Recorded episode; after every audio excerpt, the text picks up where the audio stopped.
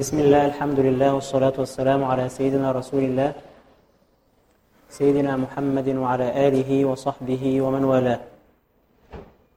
سبحانك لا علم لنا إلا ما علمتنا إنك أنت العليم الحكيم. سبحانك لا فهم لنا إلا ما فهمتنا إنك أنت الجواد الكريم. ربنا لا تزغ قلوبنا بعد إذ هديتنا وهب لنا من لدنك رحمة إنك أنت الوهاب. اللهم صل على سيدنا محمد في الأولين وصل على سيدنا محمد في الآخرين وصل على سيدنا محمد في كل وقت وحين وصل على سيدنا محمد في الملأ الأعلى إلى يوم الدين.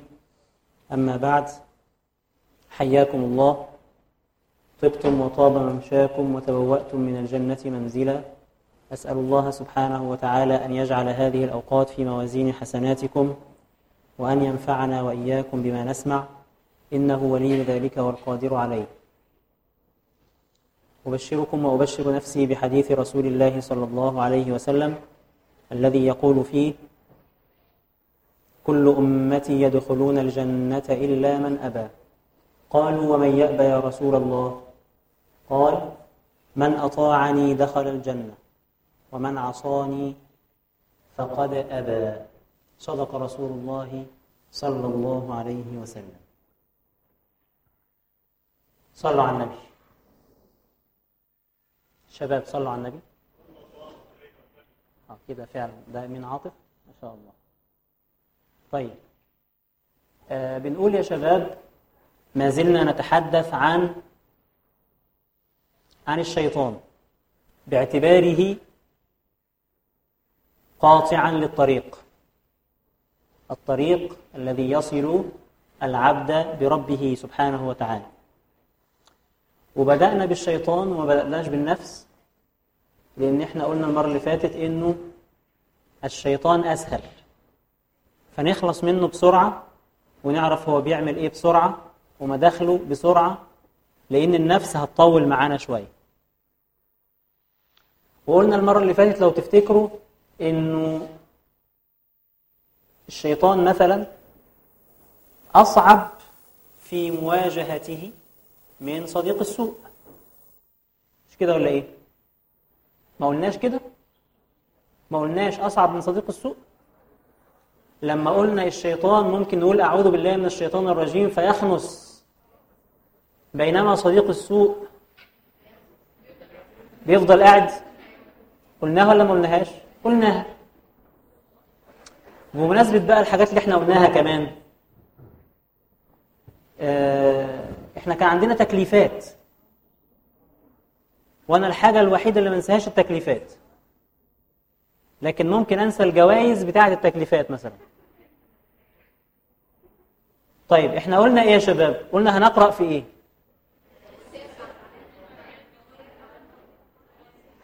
برصيص العابد وأيس القرني وشقيق البغي حد تاني؟ دول بس. مين قرأ التلاتة يرفع إيديه.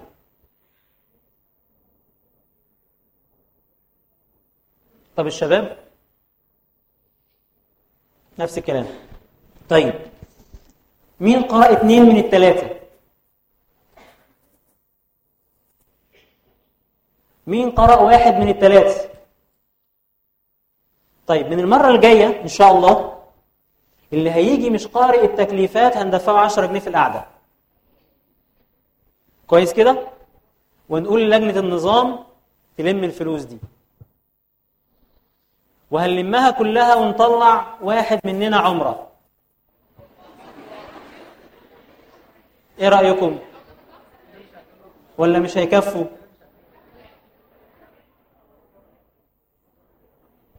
فتعالوا بقى المرة اللي جاية مش قارين التكليفات. يبقى المرة القادمة إن شاء الله لما أقول مين قرأ التلاتة الكل هيرفع إيديه إن شاء الله. وإلا هنعدكم واحد واحد. ونشوف يطلع لنا كام عشرة. لو لقينا الفلوس أقل من العمرة لا مش هنزود. نزود إيه؟ خلاص. كل سنة وأنتم طيبين. فمن المرة القادمة إن شاء الله تعالى التكليفات نلتزم بها. طيب اللي قرأ التكليفات الثلاثة يرفع إيديه؟ طيب حضرتك باختصار كده تقولي لنا قصة برصيصة العابد. أيوه.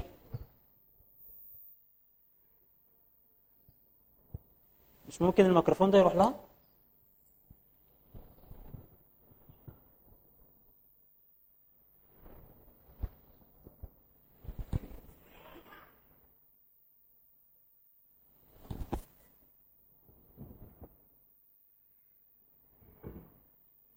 بسم الله هو كان عابد بربنا 70 سنة منقطع للعبادة ما بيعملش أي حاجة غير إن هو قاعد في مكتبه وبيعبد ربنا. جاله ثلاث ثلاث رجالة كانوا المفروض رايحين الجهاد ويسيبوا أختهم آه، عايزين يشوفوا حد أمين وأختهم معاهم. امم فما لقوش إن الرئيس العابد ده هو الم- الحد الثقة اللي يقدروا يسيبوا أخته عندهم. لأنه عابد طبعا آه فهو طبعا في الأول رفض يعني هو كان متمسك ان هو مش مش هيقبل حاجة زي كده جاله الشيطان من مدخل عمل الخير انت دلوقتي بتعمل خير هي ملهاش حد وهما عايزين يروحوا يجاهدوا فراح في الأول بدا ان هو ماشي أوكي هما جابوا له هيسيبوها في بيت مكان جنبه وهو بس يروح يرعاها يحط لها اكل يصمم بس من تمام. فوافق أوكي وبعد كده خلاص وشه بقى بعد كده يروح التزم ان هو مثلا هيروح يحط اكل وخلاص قال بعد كده لا هو هي فيها حاجة كويسة ميت صاحيه فدخله سنة سنة ان هو يعني بدل ما بيحط الأكل ويمشي يروح بقى يسال عليه. يفتح كلام. آه يتكلم معاه. بعد ما بيفتح كلام قال له لا مش هينفع أنت لازم بدل ما انت بتكلمه من بره ادخل جوه علشان الناس ما تشوفكش انت عايل برضه. فراح خد الخطوه اللي بعد كده وبقى يدخل جوه. لغاية لما في الآخر في ساعتها وال- وراح نزل ورجع وكده اهو. وبعدين البنت كانت خلاص انجبت فهو هيعمل إيه؟ هو العيل دلوقتي وبقى يشوف منطقه وسط الناس فالشيطان قال له لا انت خد الطفل ده واقتله و- واقتله ويا دار ما دخلك شر مثلا. آه بقى من بعد ما كان عايز بقى نباني وبعديها كمان بقى؟ قاتل نعم. وبعد كده كمان لأن أم الولد مش هتسكت فراح خدها هي كمان قتلها. نعم. وبس وقال إيه وأنا كده خلاص لما يجوا هقول لهم خلاص يعني هي يعني أنا ما أعرفش هي ماتت من من عدد يعني هيتضرر أي حاجة. امم بس وراح قتل الأم كمان ودفنها في نفس المكان. جم بعد كده إخوات ال- البنت وقالوا له آه، حصل كذا فخلاص ماشي اكتسبوا يعني الموضوع وقالوا خلاص. جالهم الش- الشيطان بقى ما سكتوش راح كمان جاي له جاي لاخواتها علشان يتبطلوا جالهم في المنام هما الثلاثه.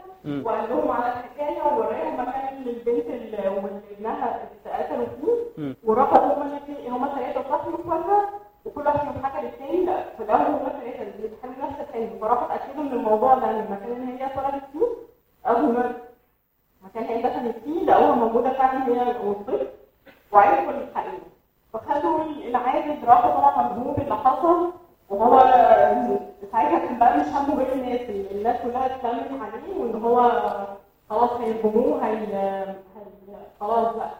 فراح جاي الشيطان ساعتها قال له نجيني أو يعني يعني هو ساعتها يعني خلاص هو العالم ملوش بقى يعني هو ما يعني عايز حد ينجيني من الناس باي طريقه فساعتها الشيطان قال له لي وأنا هنجيك من اللي أنت فيه ده. أيوه.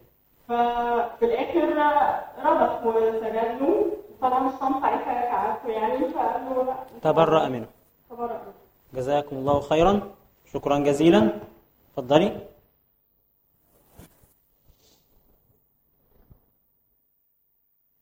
طيب. نسأل إن شاء الله المرات القادمة عن بقية التكاليف. قلنا يا شباب المرة اللي فاتت إنه آه في عندنا كم طريقة؟ أنا لسه ما قلتش السؤال. كم طريقة إيه طيب؟ مداخل؟ لا مش مداخل. طرق الشيطان في إضلال بني آدم. ثمان حاجات. إيه هما؟ المرة دي ناخد شاب عشان الشباب غلابة شوية. ماشي اتفضل حضرتك. لا من غير قراية. أيوة. أيوة. العكس؟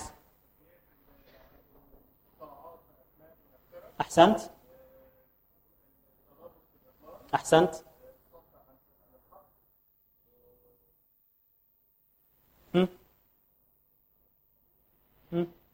فاضل اثنين. هتقول الاثنين؟ اتفضل حضرتك. أيوه. لا هتقول الاثنين اللي فاضلين. قول الثمانيه اللي كلهم ماشي. ها؟ ها؟ هم؟ هم؟ أيوه. أيوه. أيوه. أيوه. إيه كمان؟ ها؟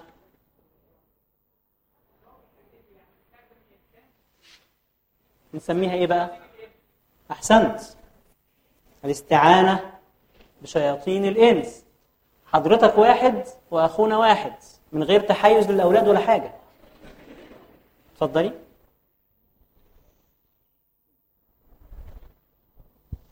طيب يا شباب يبقى اتكلمنا عن طرق الشيطان في إضلال بني آدم. وقلنا ثمان طرق. النهارده هنبدأ نتكلم النهارده هنبدأ نتكلم في مداخل الشيطان. مداخل الشيطان. للشيطان مداخل كثيرة ففي مداخل للأيدي وهناك مداخل للأرجل وهناك مداخل للأعين. لكن كل الحاجات ديت مش هي الأساسية.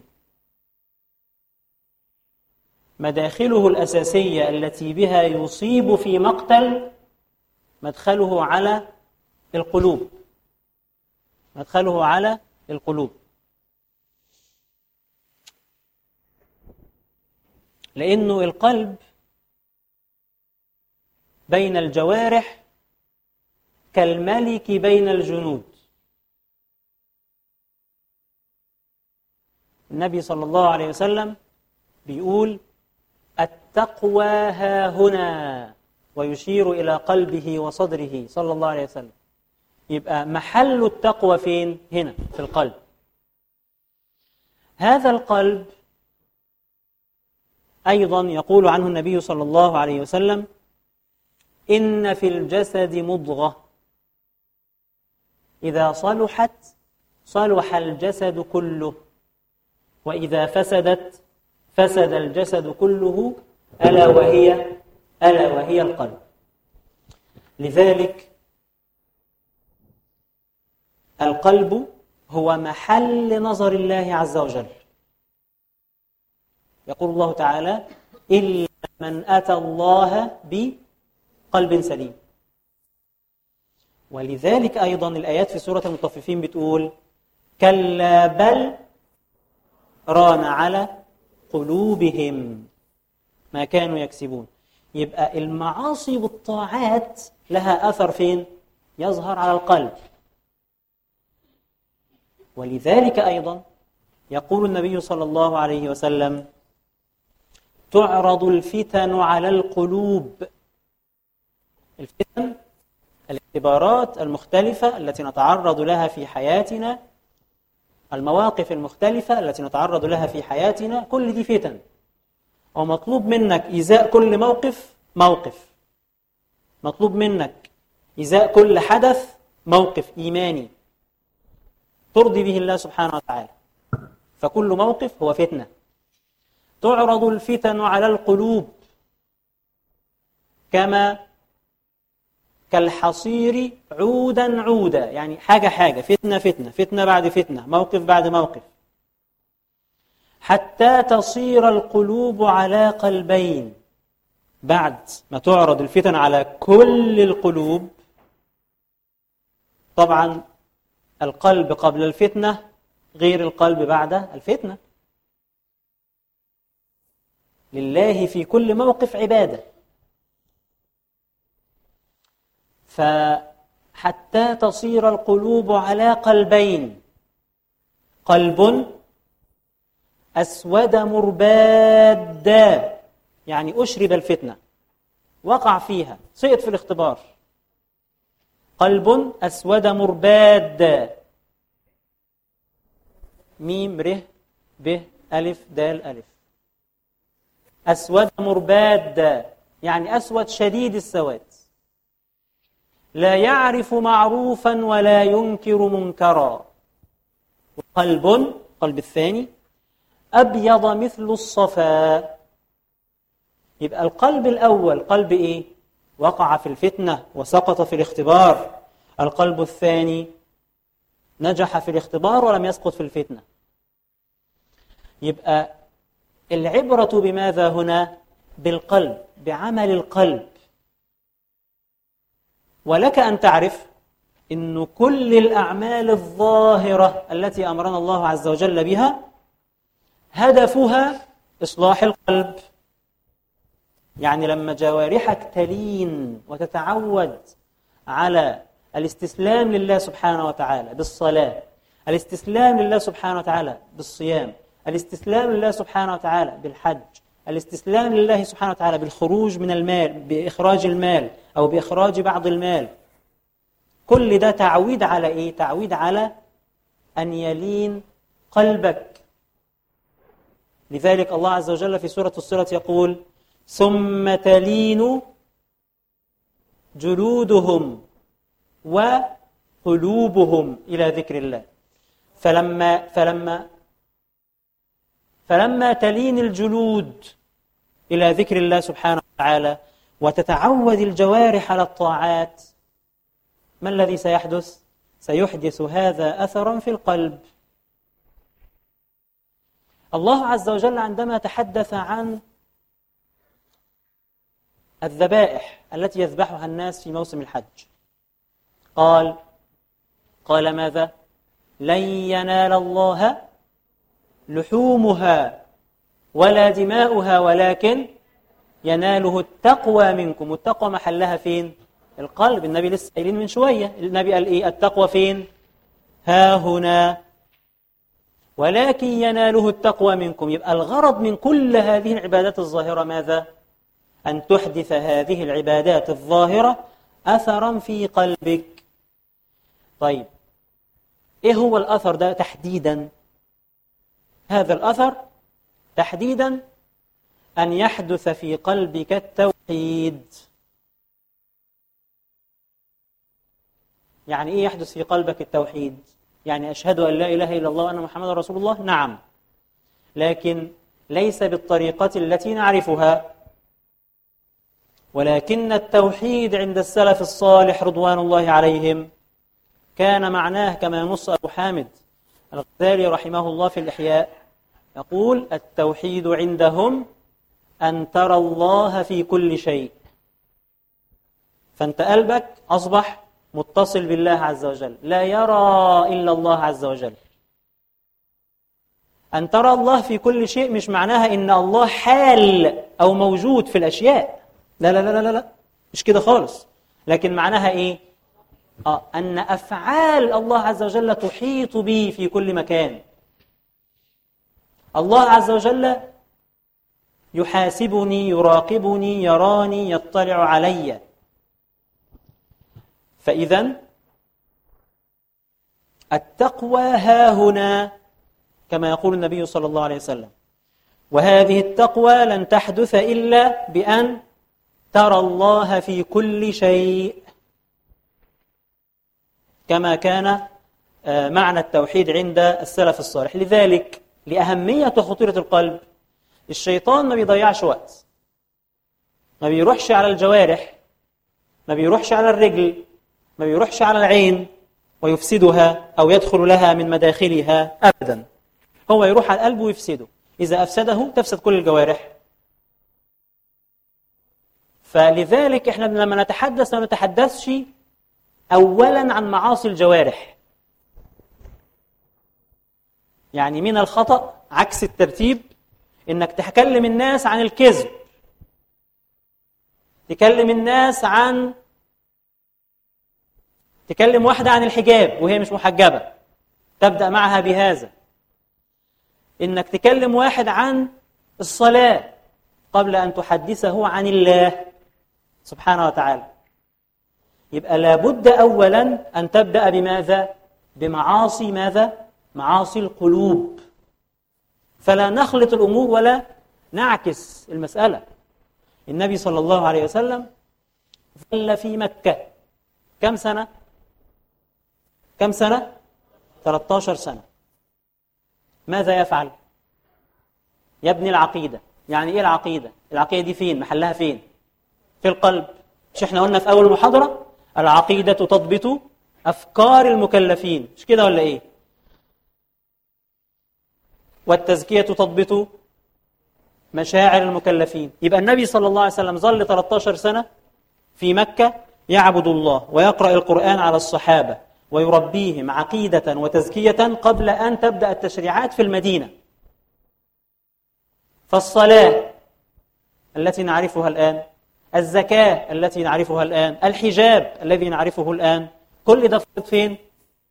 متأخر في المدينة بعد تكوين القاعدة الصلبة التي إذا قلت لها ضحي بنفسك ارمي بنفسك في سبيل الله في أي مكان هتقول لك سمعا وطاعة ليه؟ لأن القلب تغير وإذا تغير القلب خذ منه العجائب.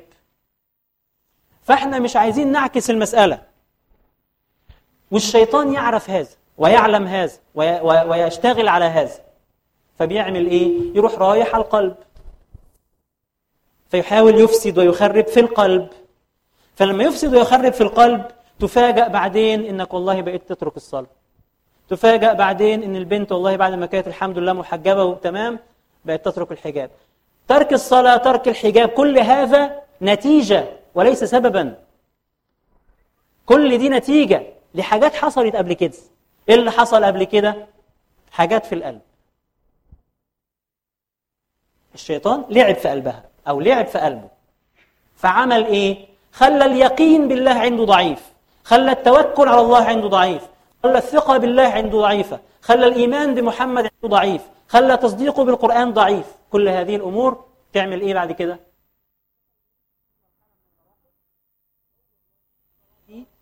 مهمة وكل حاجة بس يعني خلينا أخرها شوية. بعد شوية.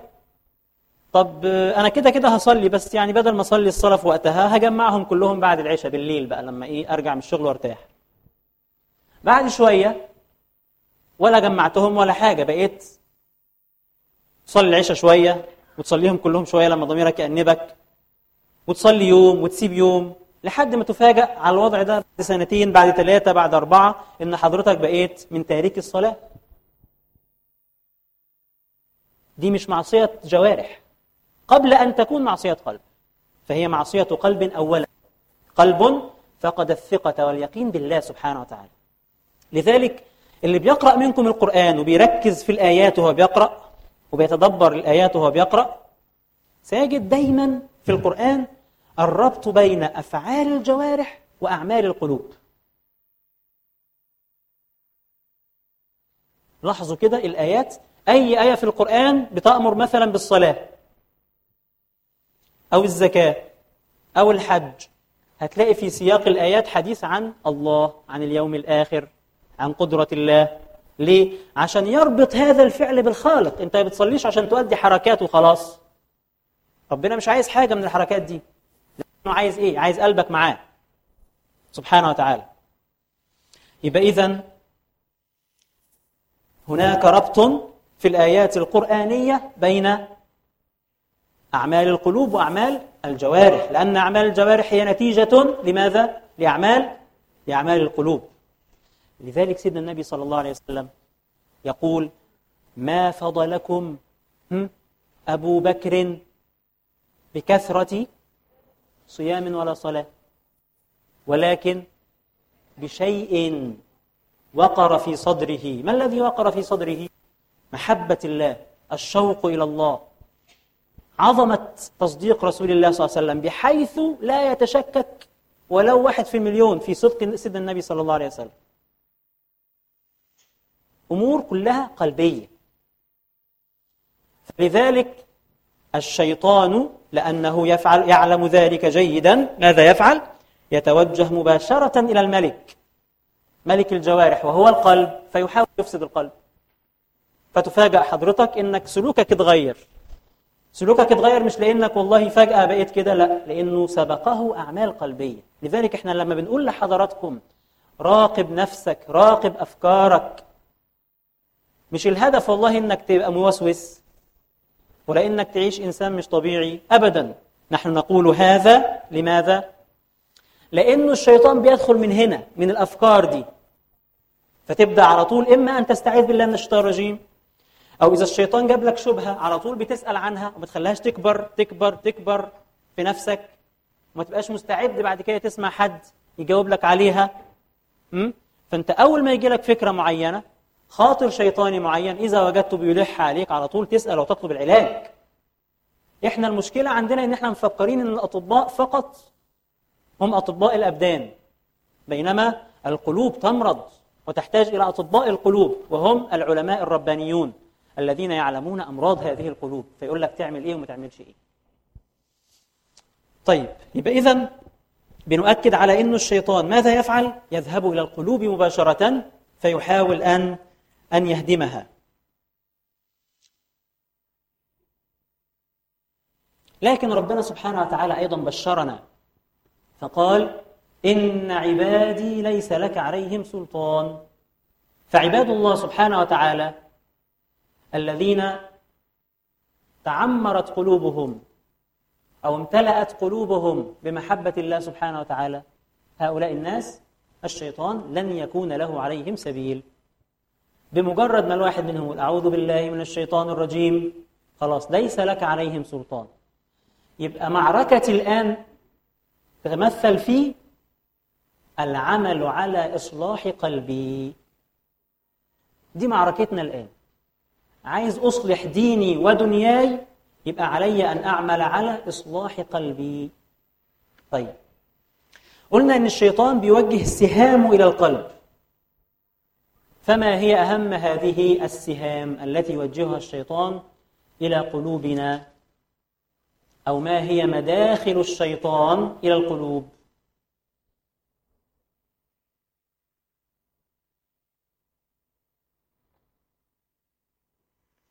المدخل الأول الجهل. المدخل الأول الجهل. والجهل العلماء بيقسموه إلى نوعين. جهل بسيط وجهل مركب. الجهل البسيط هو ها أن تجهل وتعلم أنك تجهل. طيب الجهل المركب هو أن تكون جاهلا وتجهل. أنك جاهل. بل ربما تدعي العلم والمعرفة والخبرة وال... ها؟ طيب. فالقر... فال... فال... فالشيطان يدخل على القلوب من باب الجهل. فيعمل إيه؟ يزهدك في العلم. أو يثقل عليك العلم. أو يجعلك تشعر بالملل في طلب العلم. أو يخليك تكسل وتحب النوم الكتير حتى لا تذهب إلى درس العلم. أو يحرش بينك وبين بعض الموجودين في درس العلم فتاخد موقف منه فتقول لا مش هروح الدرس تاني. ليه؟ لأنك زعلت من واحد في الدرس أو زعلتي من واحدة قعدت مكانك في الدرس. وهي بتقول لك استخري اتكت على السين مثلا.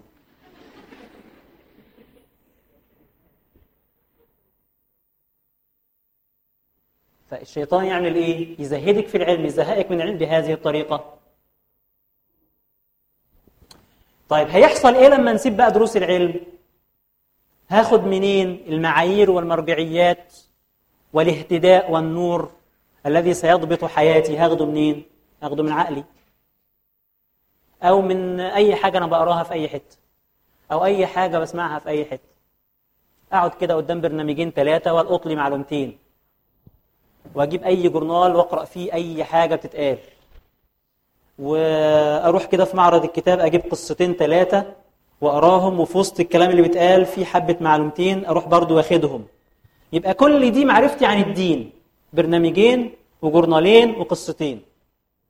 فبالتالي تلاقي ناس غريبة جدا تيجي تكلمهم في حاجات بديهية جدا في الدين يقول لك إزاي؟ أنا مش مقتنع اقنعني. اللي زيك؟ ما يعني ما يقولش ما يقولش اقنعني.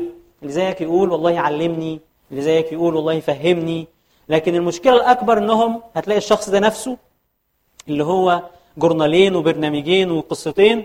هتلاقيه مثلا حضر دورتين برضو في التنمية البشرية مثلا. فأول حاجة بيتعلموها في التنمية البشرية الثقة في النفس. وارفع إيدك لفوق وامسك الهواء حاجات كده.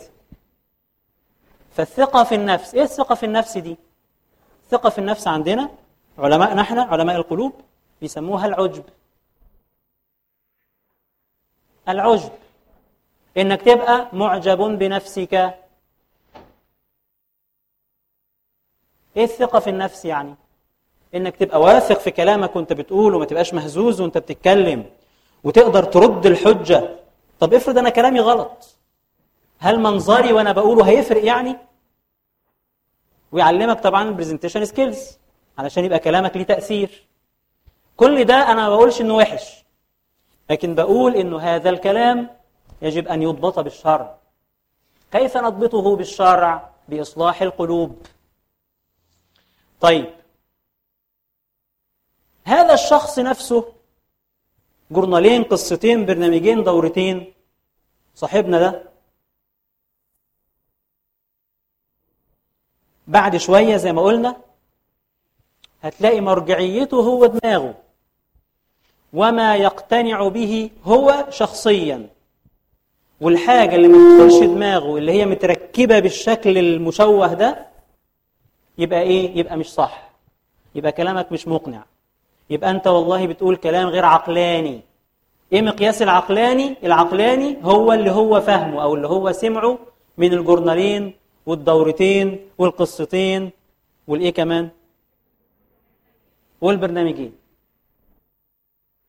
فيبقى الكلام اللي انت بتقوله مش عقلاني. ليه؟ لأنه مش داخل دماغ سيادته.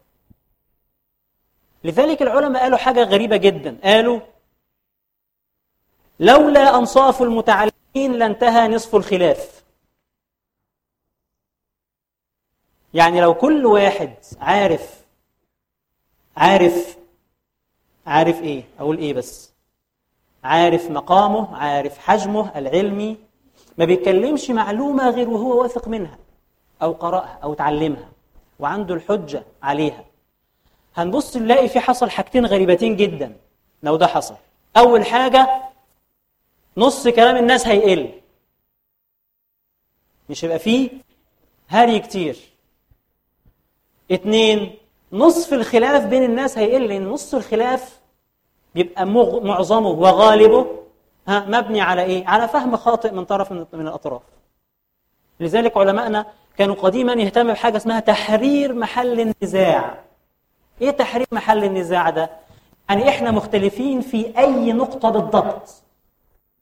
إنه الكلام الكتير ده مش هيوصلنا لحاجة. إحنا هتلاقينا متفقين في حاجات ومختلفين في حاجات. فاحنا نحرر إحنا مختلفين في إيه بالضبط. هو ده تحرير محل النزاع. لو حررت محل النزاع وكل واحد شرح وجهة نظره بهدوء وفق علم آداب البحث والمناظرة المسلمين أبدعوا علم اسمه علم آداب البحث والمناظرة إزاي الناس تتكلم مع بعضها لما يبقوا مختلفين وكانوا يحيون وفقا لقواعد هذا العلم مجالس الخلفاء الخليفة بالليل يجي كده يقعد وعنده العلماء والشعراء والأدباء وكل الدنيا. ويقعدوا يتناظروا في مسألة من المسائل مسألة فقهية مسألة عقدية مسألة أدبية أيا كانت. وفق آداب علم آداب البحث والمناظرة. وكانوا يحيون المآتم بالمناظرات هذه. وكان كل واحد منهم يتمنى لو كان الحق مع صاحبه. يعني الواحد مش بيناظر منهم علشان يظهر براعته في الكلام ولا معلوماته القيمة. لا كانوا يتناظرون للوصول إلى الحق. أنت عندك بعض الحق ربما لا يكون عندي فأنا بتعلم منك وأنت بتتعلم مني وإحنا الاثنين بنصل إلى الحق في النهاية. يبقى ده عمل إيه؟ عمل قلبي أيضا. لأني أنا بقى مصر على الخطأ. ده عمل إيه؟ عمل قلبي برضه. مصر على الغلط. مش عايز أتراجع عن رأيي. عمل قلبي. يبقى اذا الشيطان يأتي لهذا الشخص نفسه فيجعله يظن أنه يفعل الخير لما يرفض حاجات بناء على الحاجتين حاجتين حاجتين اللي إحنا قلنا عليهم دولت. ثم يتقدم معه خطوة أخرى الشيطان. فيوحي إليه وإن الشياطين ليوحون إلى أوليائهم. فيوحي إليه الشيطان حتى يصحح مثلا الخطاب الديني. فيبقى عايز يعمل إيه؟ يجدد الدين ويعمل برامج في التجديد ويقدم حلقات في التجديد ويكتب في الجرايد عن التجديد ويقعد ينتقد في مناهج الأزهر. يقول لك شايفين كتب المناهج الأزهرية فيها إيه؟ آدي اللي بيدرسوه لأولادنا. حسبنا الله ونعم الوكيل. ليه؟ لأن سيادته عايز يجدد الدين. وتيجي تسأله طب اقرأ السطر ده؟ لا هيعرف يقرأه باللغة العربية صح ولا هيعرف يفهمه كما أراد مؤلفه صح. لأن أنت القراءة فن. ومن فنون القراءة إن حضرتك تحاول أن تفهم النص كما أراد مؤلفه. مش زي ما حضرتك عايز. فهل اللي أنت بتقوله ده أراده مؤلفه ولا ده فهمك أنت القاصر؟ يقينا هيبقى فهمه هو القاصر. الله عز وجل يقول في شأن هؤلاء وأمثالهم قل هل أنبئكم بالأخسرين أعمالا الذين ضل سعيهم في الحياة الدنيا وهم يحسبون أنهم يحسنون صنعا؟ يعني واحد ما تعلمش حاجة وعايز يصلح اللي اتعلمه. يعني تخيل كده أنا عمري ما درست فيزياء ولا كيمياء ولا أحياء ولا طب ولا هندسة ورحت فتحت عيادة. لأنه الأطباء مثلا غاليين أو لأن شكلهم مش عاجبني. أو لأن لازم الناس تتعالج أسرع من كده يا أخي. أنتوا بتطولوا في حاجات ملهاش لازمة. عندي وجهة نظر. أنت مزاجي؟ عندي وجهة نظر يا أخي. ولو سمحت احترم وجهة نظري. وأنا عندي حرية الرأي والتعبير. ومن حقي أن أعبر عن رأيي كما أريد. أفتح عيادة. هل ده يبقى مقبول يا شباب؟ طيب اشمعنى في الدين ده مقبول؟ اشمعنى بنقبل هذا في شرع الله سبحانه وتعالى؟ فالجهل هو أول مداخل الشيطان. ليه أول مداخل الشيطان؟ لأنه ببساطة العلماء بعد سيدنا النبي صلى الله عليه وسلم ما توفى هم ورثته صلى الله عليه وسلم. العلماء ورثوا الأنبياء. وإن الأنبياء لم يورثوا درهما ولا دينارا وإنما ورثوا العلم. فمن أخذه أخذ بحظ وافر. طيب العلماء اللي عندهم العلوم التي ورثوها من رسول الله صلى الله عليه وسلم دولت إزاي الشيطان يخليك تنفر منهم وتبعد عنهم؟ هم عندهم العلم. والعلم اللي عندهم هينور لك طريقك وهيهديك إلى الله سبحانه وتعالى. هؤلاء العلماء الذين رفع الله عز وجل قدرهم في آيات كثيرة وفي أحاديث كثيرة جدا. الشيطان يعمل إيه؟ يزهدك في هؤلاء العلماء. فتعجب بعقلك وبفكرك. طب اعجب بعقلك كده في الطب وعالج نفسك.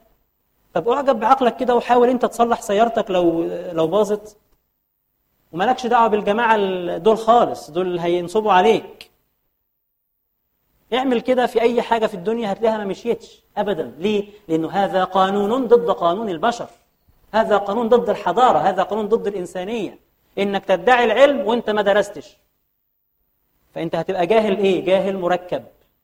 يعني جاهل وتجهل أنك جاهل وبعدين لأن عندك ميكروفون وشاشة تلفزيون تطلع للناس تتكلم في الدين زي ما أنت عايز. وتقول للناس مفيش حاجة في الإسلام اسمها الحجاب.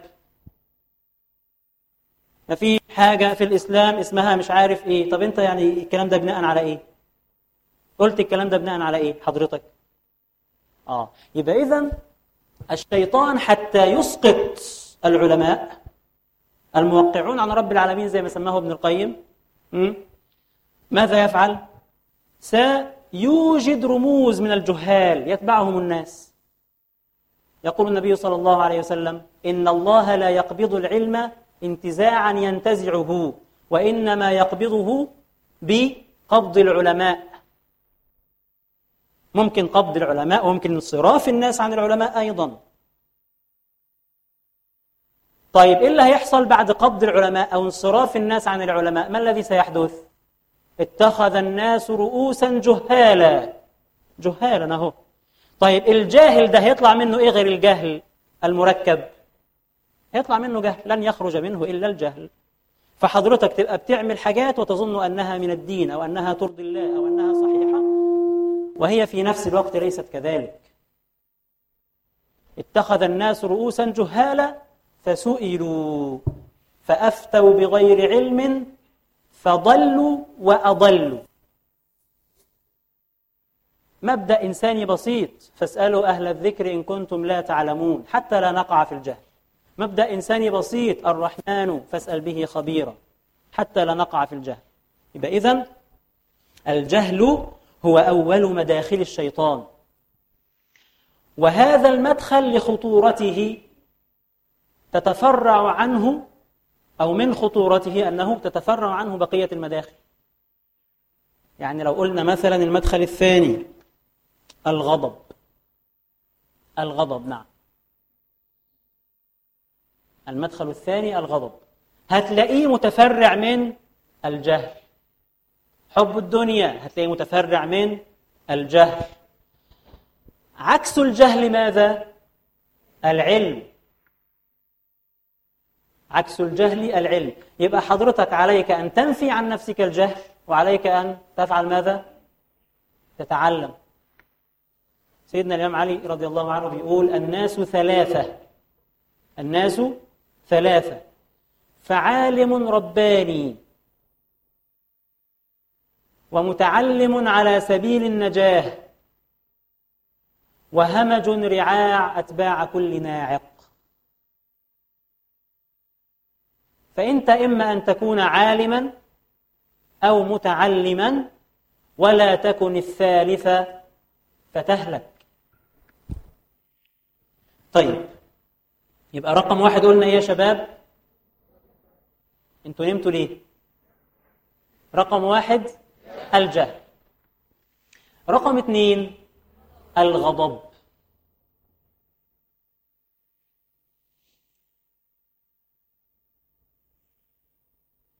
الإنسان الغضبان يلعب به الشيطان كما يلعب الصبيان بالكرة. ليه؟ لأنه ما بقاش في حالته الطبيعية. فيبدأ يقول كلام ويفعل أفعال ويتصرف بحركات ثم بعد ذلك يندم على كل هذا لما تذهب سكرة الغضب. ففي اللحظة اللي انت بتفقد فيها عقلك دي الشيطان يدخل إليك في هذه اللحظة فيجعلك مثلا تنطق بكلمة سب معينة لشخص معين حبيبك أو يجعلك تغضب أبوك وأمك منك في لحظة الغضب هذه. أو يجعلك والعياذ بالله تنطق بكلمة الكفر في لحظة الغضب هذه. الشيطان الإنسان في هذه اللحظة بيكون ضعيف جدا. أي كلمة تأثر فيه. وهو غضبان لو حد رد عليه هيرد الكلمة بعشرة. مش شايف قدامه مش كده ولا إيه؟ طيب. لذلك النبي صلى الله عليه وسلم لما جاءه بعض الناس وقال له يا رسول الله دلني على عمل يدخلني الجنة. قال له لا تغضب لا تغضب لا تغضب. فالغضب هو أول حاجة لازم نتعلم ألا نقع فيه. لا تغضب لا تغضب لا تغضب. طيب الشخص الغضبان حتى لا يعني يقع في في هذا المدخل من مداخل الشيطان ماذا يفعل؟ آه أمور كثيرة. يبقى أول ما تحس إنك في بداية حالة غضب هتعمل إيه؟ أول شيء تستعيذ بالله من الشيطان الرجيم. يبقى علاج الغضب الاستعاذة بالله من الشيطان الرجيم.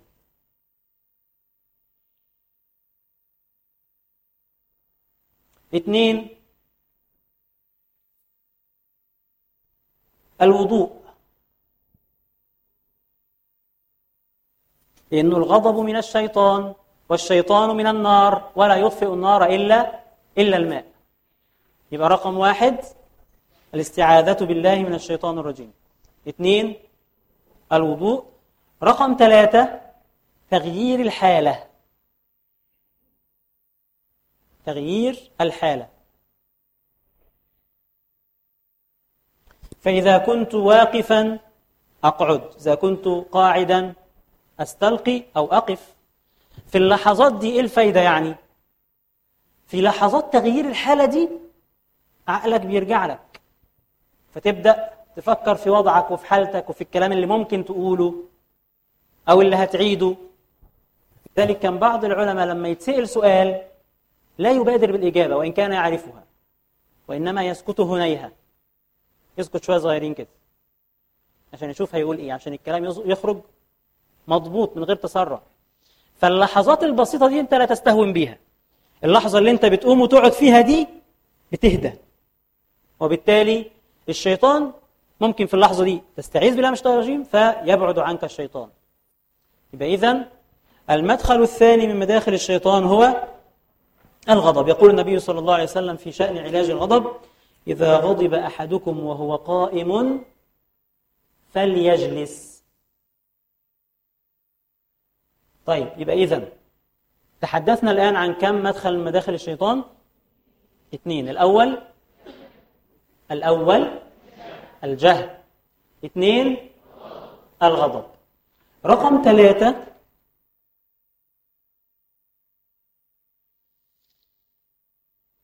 حب الدنيا.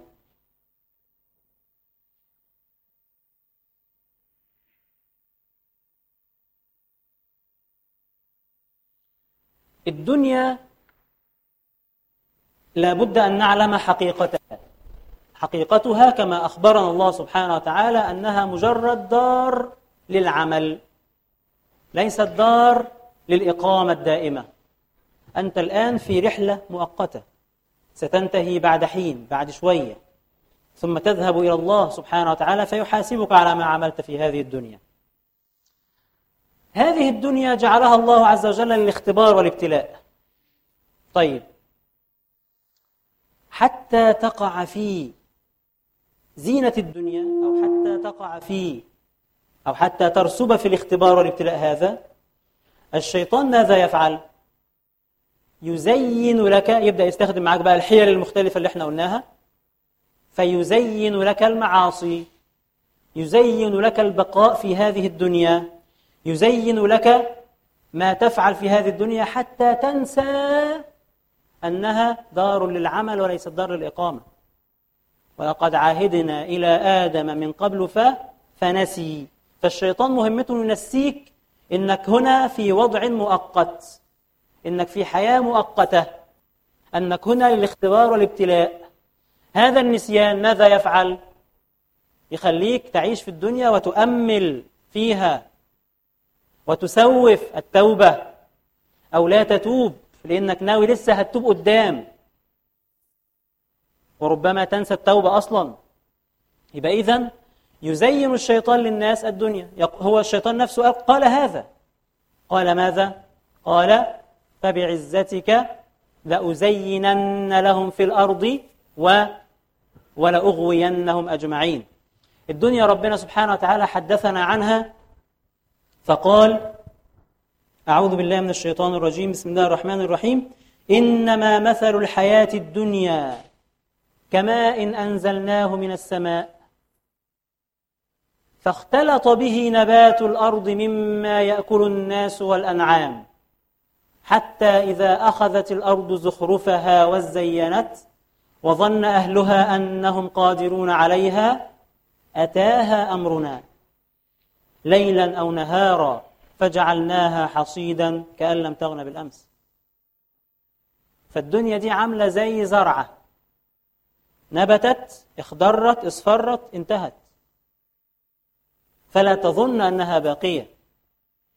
يبقى إذن الشيطان يزرع في قلوب الناس حب الدنيا الذي يولد عندهم امورا كثيرة منها منها طول الأمل وتسويف التوبة والبعد عن الله والغفلة عن الله وتأجيل أعمال الخير كل ده جاي منين؟ من حب الدنيا التعلق بالدنيا.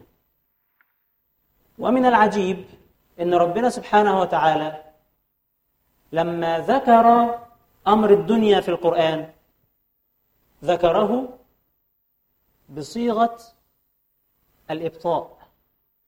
ولما ذكر أمر الآخرة ذكره بصيغة الإسراع والفرار.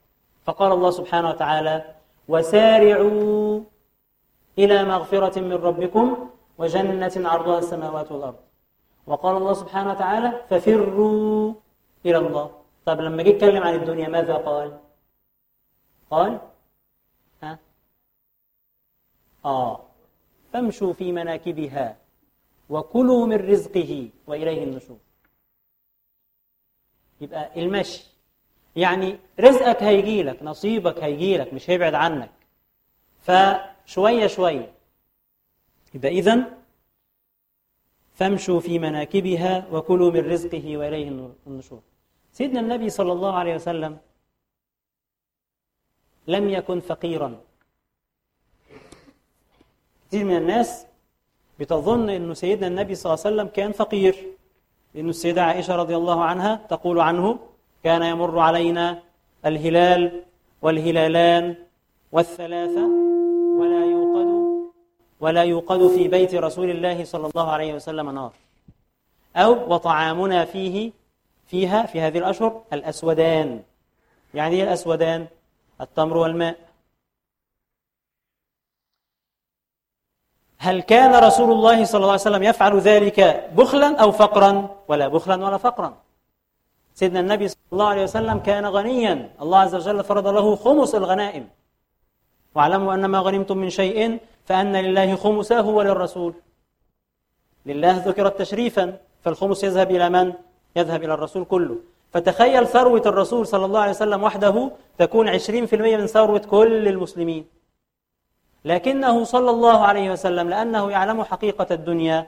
ماذا كان يفعل؟ كان أجود من الريح المرسلة. وكان أجود ما يكون في رمضان صلى الله عليه وسلم. فكان لا يبقي في يده شيء صلى الله عليه وسلم. كان ينفق كل أمواله. أي حد عايز أي حاجة كان بيديها له صلى الله عليه وسلم. سيدنا النبي صلى الله عليه وسلم بيعلمنا ده وبيقول لنا صلوا عليه عليه الصلاة والسلام. وبيقول لنا بيقول لنا إن الدنيا حلوة خضرة. وإن الله مستخلفكم فيها. فناظر ماذا تعملون. يبقى سيدنا النبي صلى الله عليه وسلم هنا بيقول لنا إن الدنيا مزينة. الدنيا ستجدونها جميلة فيها مغريات فيها متع. لكن العبد الذكي هو الذي يأخذ من هذه المتع بقدر بقائه في الدنيا. والقدر الذي يأخذه أيضا يكون بالحلال وليس بالحرام. إن الدنيا حلوة خضرة وإن الله مستخلفكم فيها فناظر فناظر ماذا تعملون. سيدنا الحسن البصري رضي الله عنه بيقول مقولة غريبة جدا.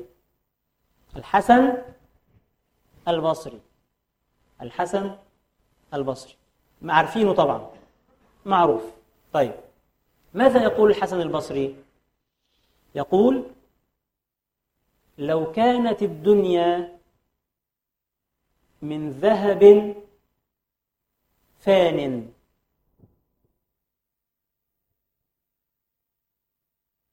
والآخرة من خزف باق ذهب فان أمامه ماذا؟ خزف باقي إيه هو الخزف الباقي؟ إيه الخزف؟ اللي هو حاجة زي الفخار كده اللي بيعملوا منه القلل والحاجات اللي زي كده. طيب فبيقول إيه؟ لو كانت الدنيا من ذهب فان والآخرة من زخرف أو خزف باق لفضلت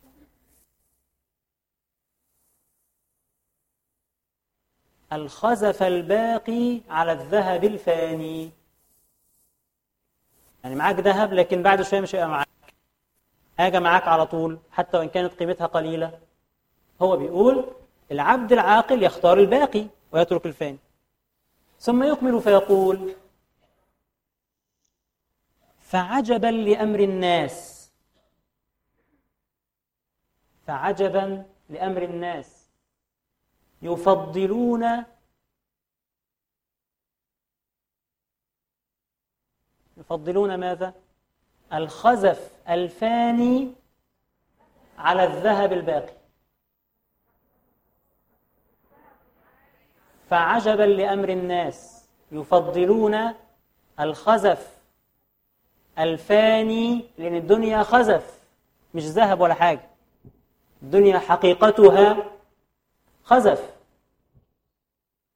فعجبا لأمر الناس يفضلون الخزف الفاني على الذهب الباقي.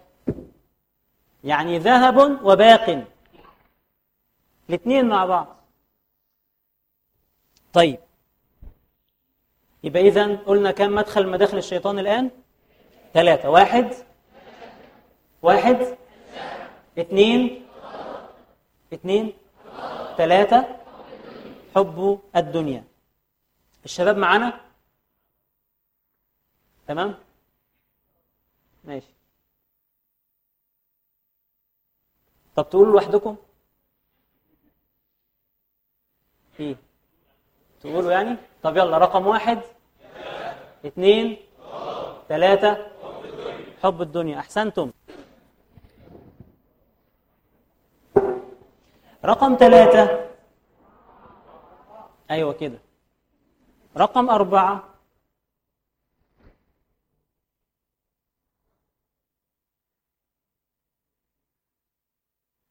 طول الأمل. طول الأمل. يعني حضرتك دلوقتي عندك عشرين سنة أو خمسة وعشرين سنة ومفكر إنك لسه قدامك 30 أو 40 سنة أو ربما أكثر على ما تموت. هو ده طول الأمل. إنك إن شاء الله هتبدأ تحفظ القرآن لما أفضى بعد سنتين ثلاثة كده. أو هبدأ أعمل خير لما بقى إيه أخلص المشروع اللي في إيديا دوت بعد برضه سنتين ثلاثة أربعة كده. أو لما أكون نفسي أبدأ بقى أشوف هعمل إيه. هو ده طول الأمل وأنت لا تدري أيها المسكين وأيتها المسكينة أن الموت أقرب إليك وإليك من شراك عليك. في لحظة مفيش ميعاد للموت. في ميعاد للموت؟ أبدا. مفيش ميعاد. هل ربنا قال كل الناس لازم تعيش لحد 63 أو 70؟ ما قالش. الموت ملوش عمر.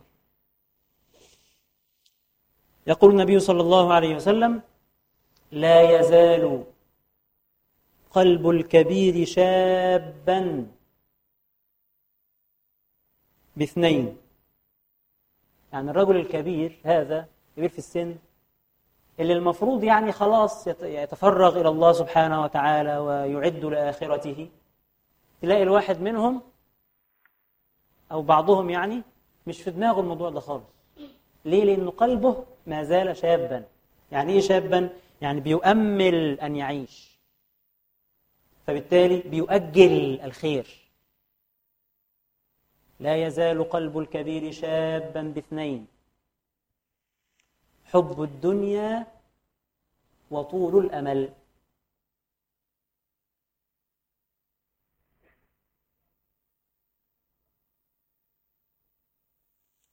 سيدنا عبد الله بن عمر رضي الله عنه يقول إذا أمسيت بيعلمنا درس عملي في عدم طول الأمل. فبيقول إذا أمسيت فلا تنتظر الصباح. وإذا أصبحت فلا تنتظر المساء. يعني أنت في كل لحظة المفروض أنك مستعد للقاء الله سبحانه وتعالى.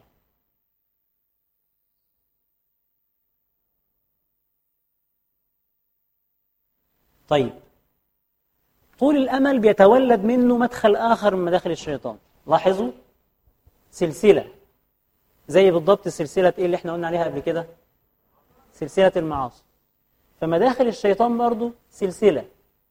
الجهل هيولد حب الدنيا حب الدنيا هيولد طول الأمل طول الأمل هيولد الحرص.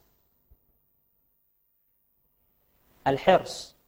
ما انت طالما بتحب الدنيا ومثبت فيها وعامل حسابك إنك قاعد كتير فتبقى عايز تعمل إيه؟ تحوش وتكنز ومش كده بس ده أنت تبقى حريص. يعني إيه حريص؟ يعني عمال تخطط إزاي أكنز. فيشغلك عن الله سبحانه وتعالى. فيبقى حياتك كلها بتدور حول إيه؟ حول الدنيا. إزاي أترقى في منصبي؟ إزاي أرضي مديري؟ إزاي أكتر فلوسي؟ إزاي أغير الشقة؟ إزاي أغير العربية؟ إزاي أجيب لبس؟ إزاي مش عارف كذا. ليه؟ لأنك مؤمل في الدنيا. وبالتالي عايز ت... عايز قعدتك في الدنيا تبقى مريحة لأنك عايش. سيدنا النبي صلى الله عليه وسلم بيقول ما ذئبان جائعان. ما ذئبان جائعان. يعني إيه؟ ما أنا هقول والله حاضر. وأنا بقول علشان ما أقولش لا هقول. بقول عشان أقول. ما ذئبان جائعان. أرسلا في غنم. حد حافظ الحديث؟ شباب؟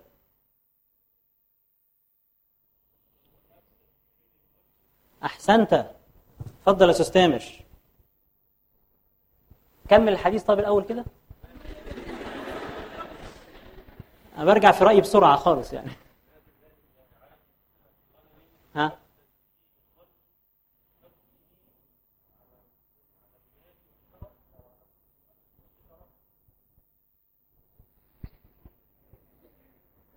ماشي يعني أنا هديك الهدية خلاص. طيب. ما ذئبان جائعان أرسلا في غنم بأفسد لها.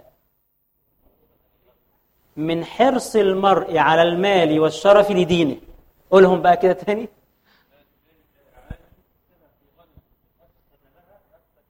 بأفسدة آه.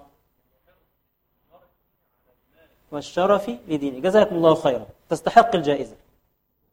مع الرأفة طبعا. ما ذئبان جائعان. إيه رأيكم الحديث ده؟ نسمعه المرة اللي جاية.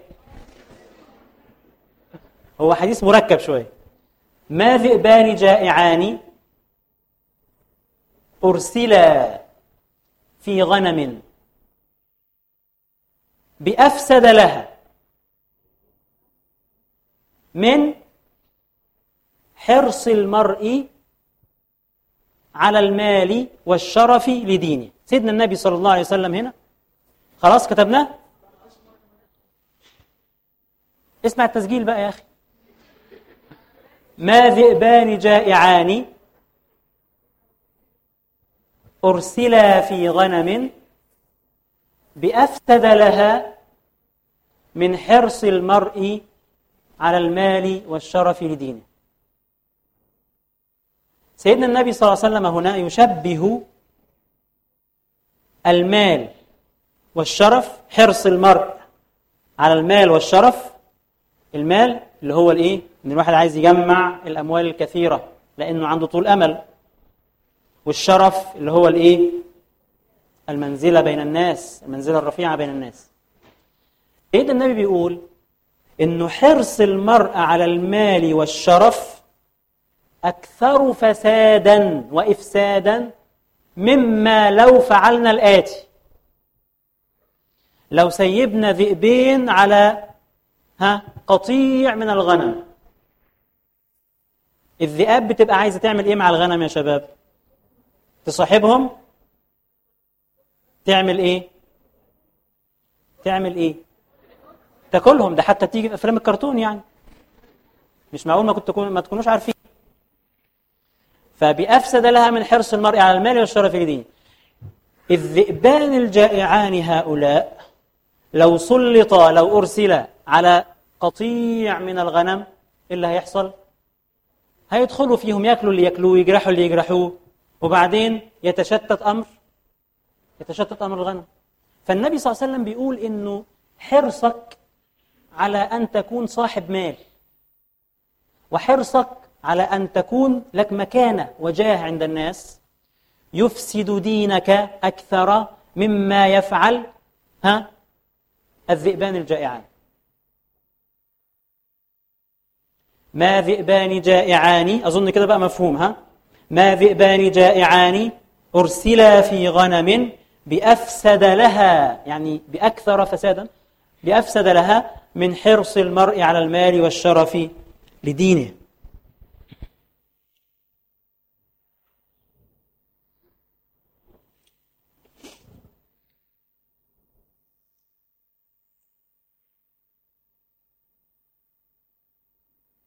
طيب إحنا كنا قلنا قبل كده إنه موقفنا من المال إحنا كمسلمين يتمثل في أننا ها؟ أننا إيه؟ وكلاء عن الله سبحانه وتعالى. ربنا سبحانه وتعالى لما تحدث عن المال في القرآن ماذا قال؟ قال وآتوهم من مال الله الذي آتاكم.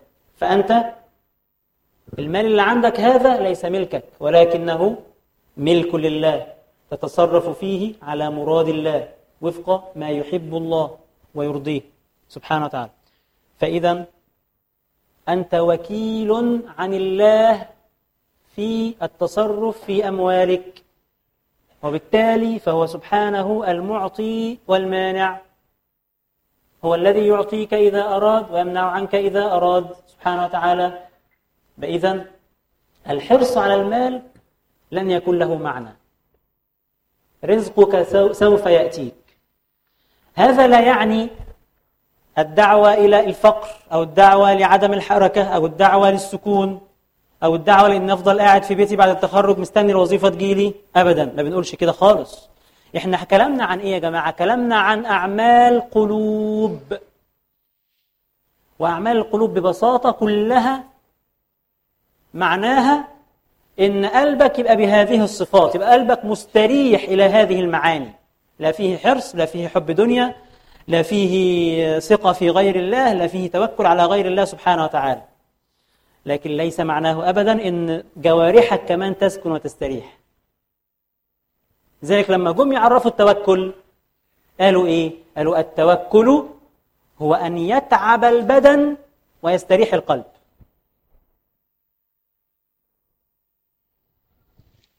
أن يتعب البدن ويستريح القلب فإحنا يا جماعة بنتكلم عن إيه؟ عن إيه؟ عن أعمال قلوب هذا لا ينافي أنك تجتهد في عملك هذا لا ينافي أنك تجتهد في دراستك هذا لا ينافي أنك تحاول أن تحسن من حالتك لكن قلبك فين؟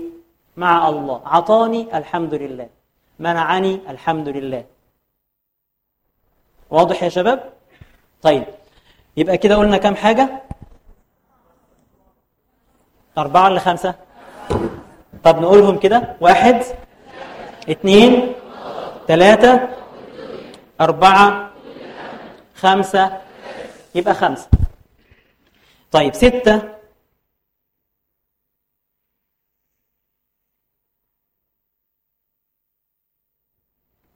البخل.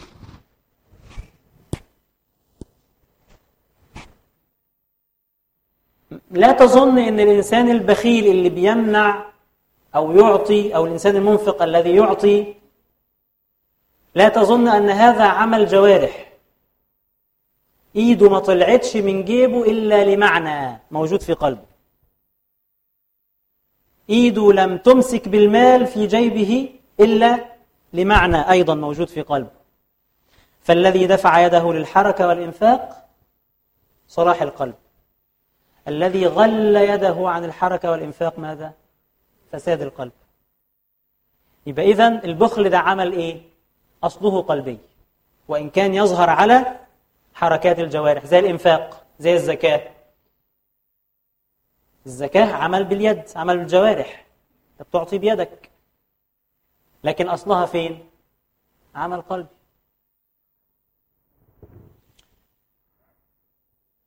وخد بالك معايا من حاجة تانية مهمة قوي وهي إنه البخل تولد من ماذا؟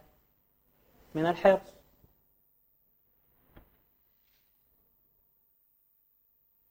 أنت حريص على أن تعيش في هذه الدنيا طويلا فتجمع الأموال وتحاول أن يكون لك مكانة بين الناس وبالتالي علشان يتم هذا المعنى لازم تعمل إيه؟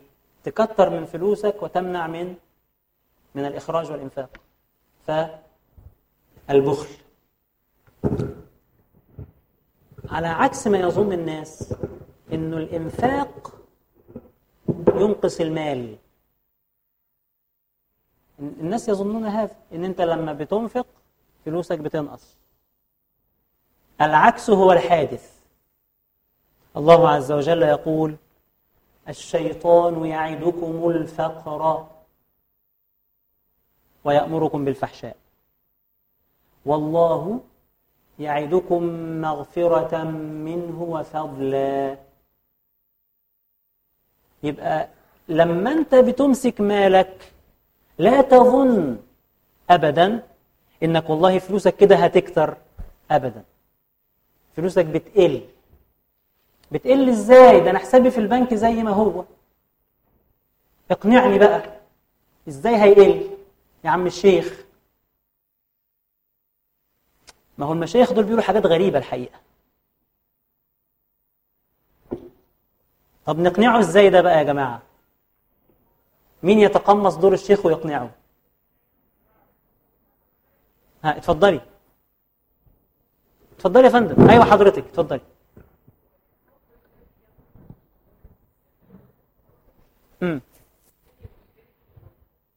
البركة. امم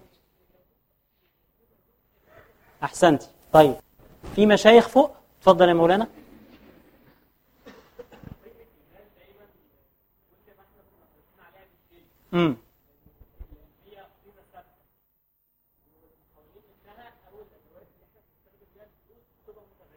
جميل قوي ده تفسير اقتصادي جميل لكن هيقول لك والله أنا فلوسي بحطها في البنك فكل ما بتزيد قيمة العملة الحمد لله فلوسي برضو بتكسب أو عامل بيها بجيب بيها أسهم أو حاجات كده فبتزيد كل ما بتزيد الأسهم.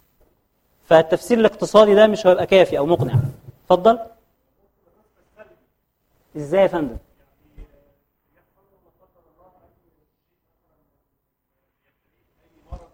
آه. امم امم امم أيوه.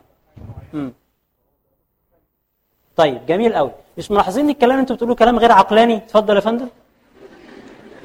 اتفضل.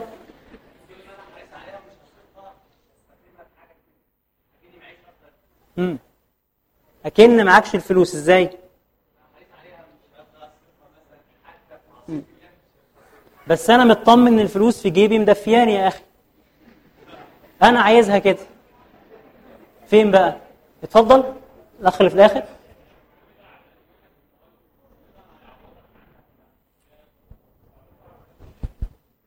متعلقة ب بالغيبيات.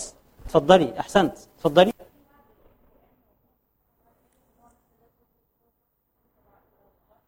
امم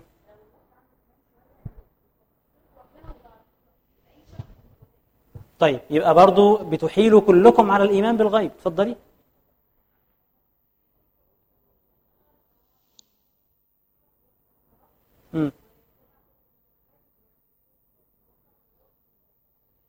لمكان معين. امم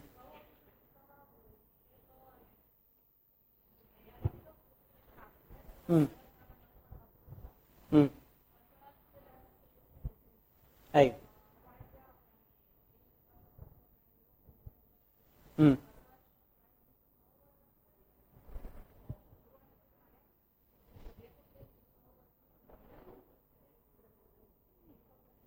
طيب.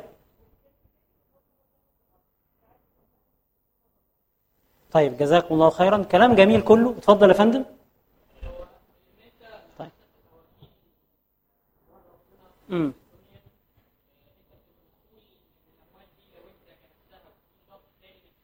أيوه.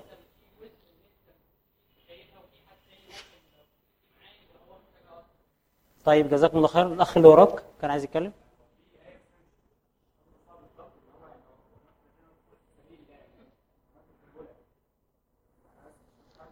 طيب جميل قوي. برضو كلام كله بيدور في نفس الفلك. أنا واحد دلوقتي مادي. فلوسي معايا ما قلتش. كلمني بالأرقام حضرتك. إيه الكلام اللي بتقولوه ده يا مشايخ؟ اتفضل. ما تخلوش الناس يقولوا عليكم بقى ناس بتوع خرافات وحاجات زي كده. قول يا عم الشيخ قول.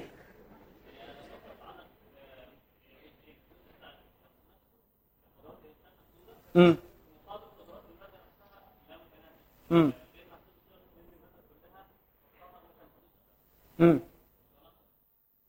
ده سؤال ولا إيه؟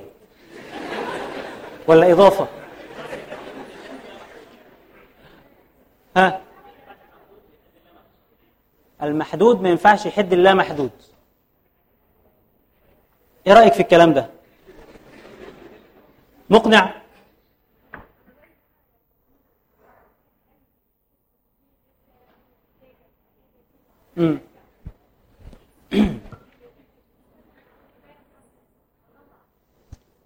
طيب تفضل حضرتك.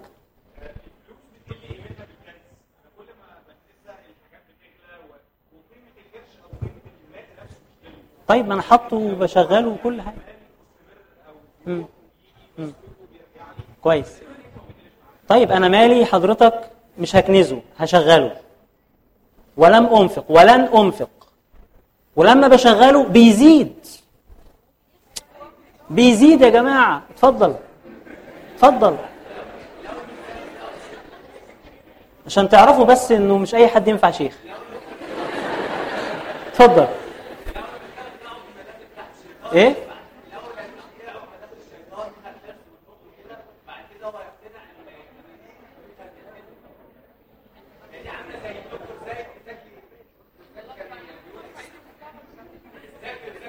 أيوه.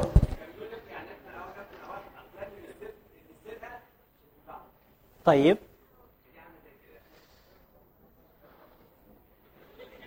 لا أنت المحدود ولا محدود خليك شوية شوية يعني إيه؟ استنى شوية. اتفضل يا أخي.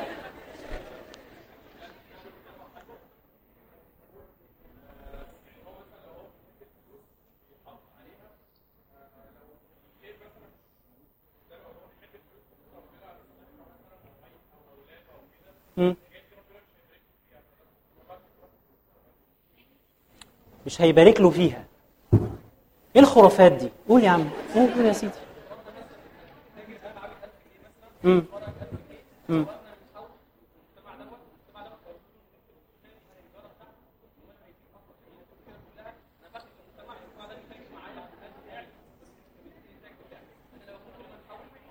صلوا على النبي يا بنات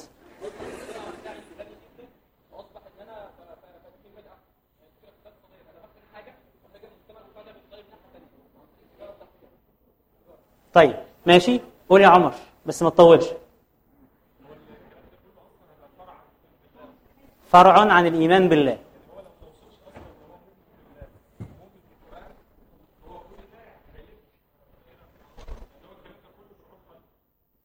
طيب.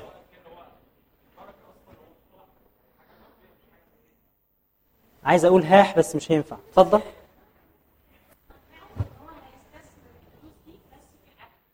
امم يعني اذا كان الفلوس دي هو كنزها في الدنيا علشان يبقى مرتاح علشان يبقى سعيد علشان دي مثلا الوسائل بتاعته مقنعه ان هو هيوصل امم للعالم التاني ده في الاخره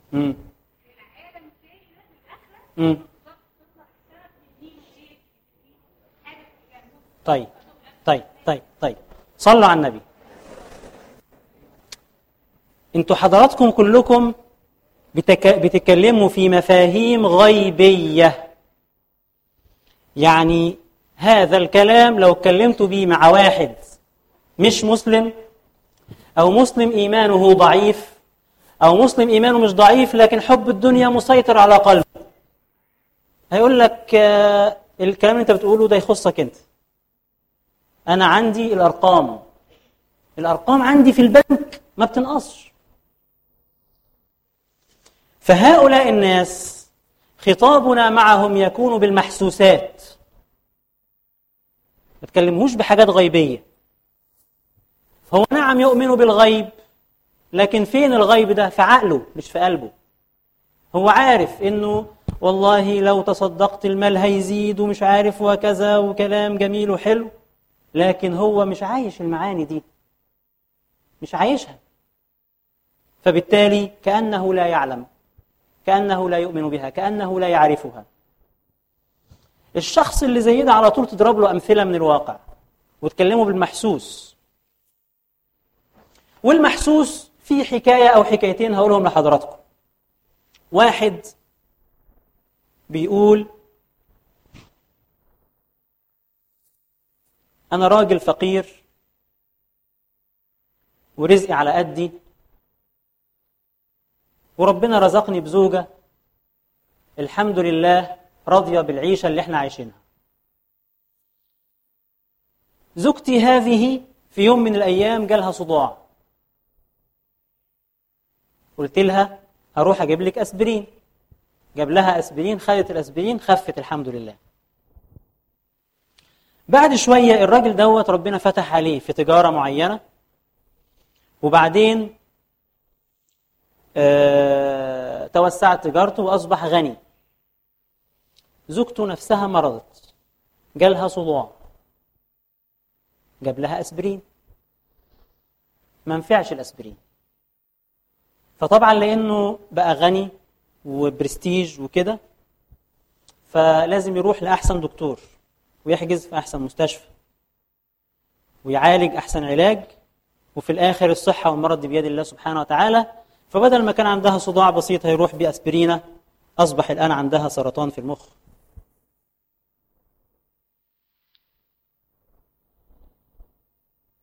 ده مثال واقعي حي وهو هو نفس الشخص. مثال آخر حدث معي أنا شخصيا. كنت في مرة راكب مع سواق تاكسي. وطبعا شاف لي كده شيخ. فقال لي إزيك يا عم الشيخ؟ كده. قلت له أهلا وسهلا إزيك؟ عامل إيه؟ فقال لي أنا هقول لك على حاجة غريبة جدا حصلت معايا. قلت له اتفضل. فقال لي أنا والله راجل تكسجي على قدي اللي بكسبه بصرف بيه على بيتي. زوجتي في دخلة العيد أنا متعود أجيب لها كل عيد هدنة واحدة. حاجة للعيد كسوة العيد. بتبقى في حدود من 60 ل 100 جنيه. دي مقدرتي أقدر أجيبه. بيقول لي والله لسه نازل معايا. قبل ما أنت تركب على طول راجل شاري لمراته فيلا بخمسة مليون جنيه. وبيتصل بيها قدامي. لا هو ما بيحسدهوش ولا حاجة اصبروا بس.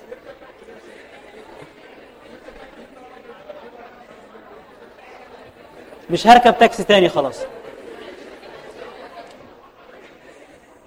فبيتصل بيها. بيقول لها يا نقط نقط نقط. اشتريت لك الفيلا اللي انت كان نفسك فيها. أو فيلا في المكان اللي كان نفسك فيه.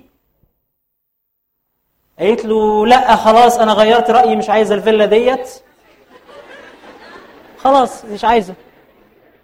وراحت قافلة السكة على إيد الراجل. فالراجل طبعا اتنكد فراح من كتر نكد راح حاكي لمين لصاحبنا السواق. خد بالك معايا بقى. إيه الفرق بين أخونا ده وهو مروح بيته. اللي شاري لها فيلا مش راضية بيها. وبتقول له لا ده المكان ده خلاص أنا مش عايزاه هات لي حاجة تانية ومش عارف إيه ولو باعها هيبيعها بخسارة وكده. وصاحبنا التاني اللي جايب لمراته حاجة بسيطة جدا وفرحانة بيها وربنا يخليك لينا والحاجات دي. الحاجات المعنوية دي الحاجات المعنوية هل دي تقدر بمال؟ لا تقدر بمال.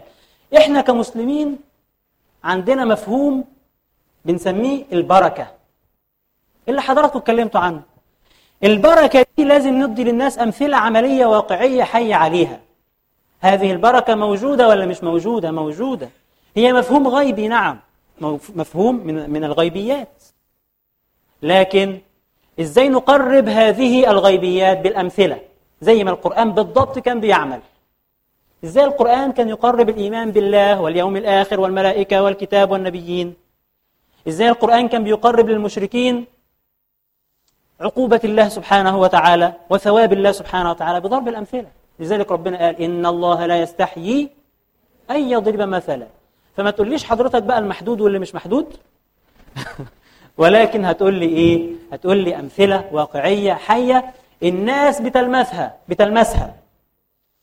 والأمثلة اللي الناس عايشينها دي لو أنت فكرت وربنا سبحانه وتعالى فتح كده عين في قلبك سترى أمور عجيبة جدا جدا جدا.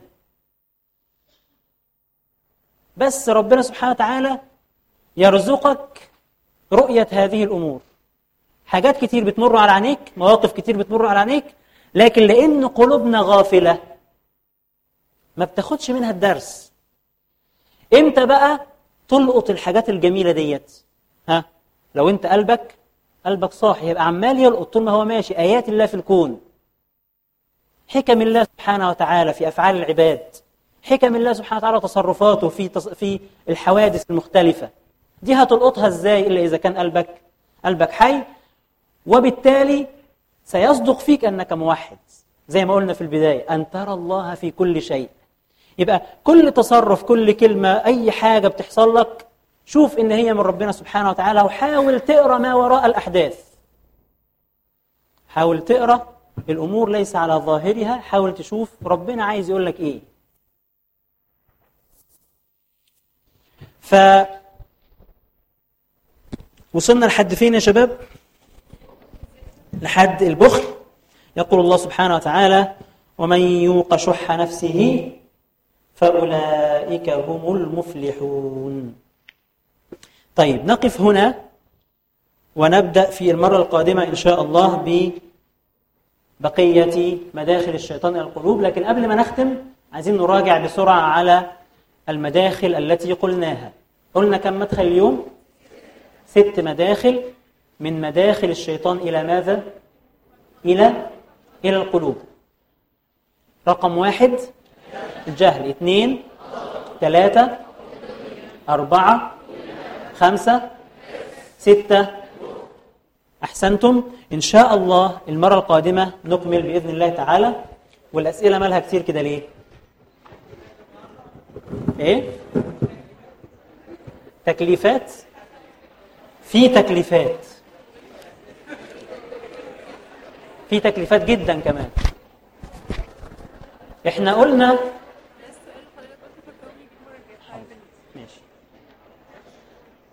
إحنا قلنا الحسن البصري مش كده؟ طيب يبقى نقرأ أيضا عن الحسن البصري.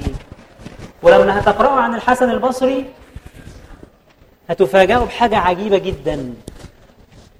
الحسن البصري كان بيوصف طبعا تربى في بيت النبي صلى الله عليه وسلم. هو تابعي مش صحابي.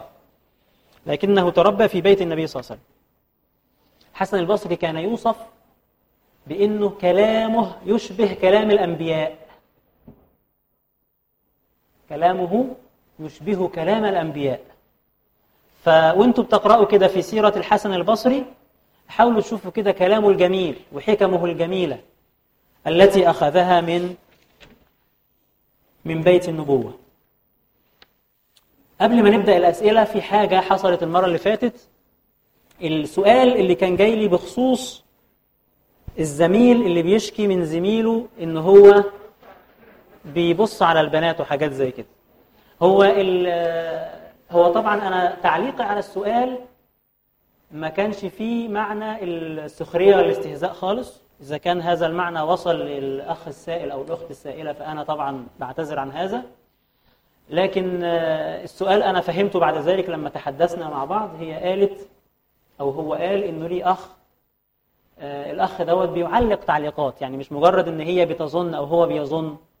لا ده هو بيبقى ماشي مع أخته أو هي ماشية مع أخوها وأخوها ده بيبص البنات وكمان بيتكلم البنت دي جميلة كذا إلى آخره. فكده أصبح الأمر السؤال مختلف. السؤال قبل كده كان إيه؟ كان ظن. يعني هو بيظن إن زميله أو ده اللي أنا فهمته على الأقل من السؤال إن هو بيظن إن زميله بيبص على البنات فقلت له يا أخي أحسن الظن بأخيك. لكن لما اتضح لي السؤال كده الأمر أصبح مختلف.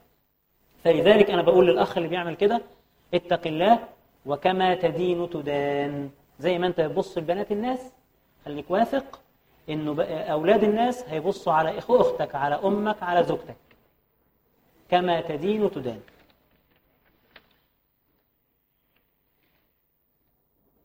طيب خلاص جاوبنا عليه الحمد لله. طيب أنا هعمل إيه في الأسئلة دي كلها؟ أنا كنت جايب الأسئلة بتاعت المرة اللي فاتت اللي ما خلصناهاش.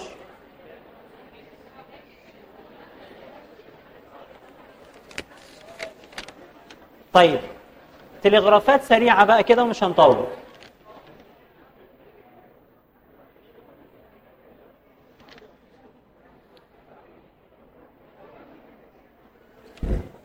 كيف تغير, الوضعية مع أن ذهبت ماشي الوضوء تغير الوضع؟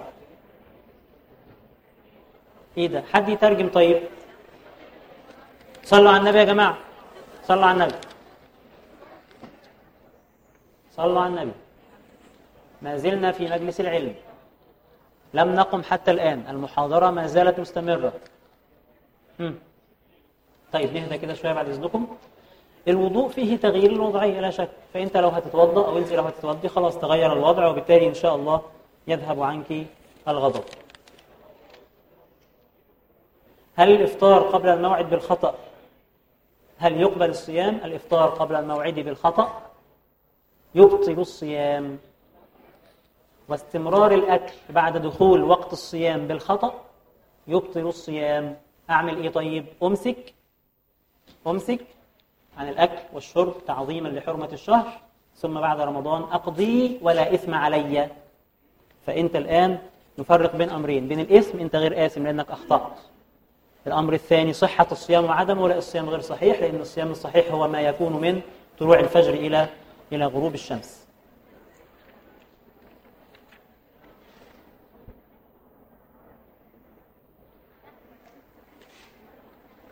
ممكن يكون الست اللي عندها سرطان في المخ دي كان عندها من الأول؟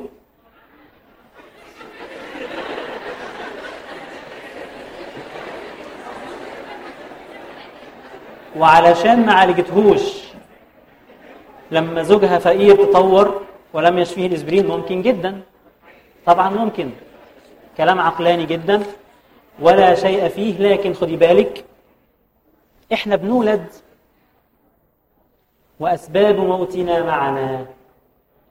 يعني إحنا يجب أن يكون السؤال هو لماذا نحن لسنا من الأموات؟ ده السؤال. إحنا ليه مش ميتين؟ مش ليه إحنا أحياء؟ إحنا ليه مش ميتين؟ لأن أنت علشان تتحرك حركة واحدة أو تتصرف تصرف واحد أو تربش بعينك دي بيحصل عمليات رهيبة جدا داخل جسمك عشان تتجمع كلها في وقت واحد. محتاجة تنظيم دقيق جدا.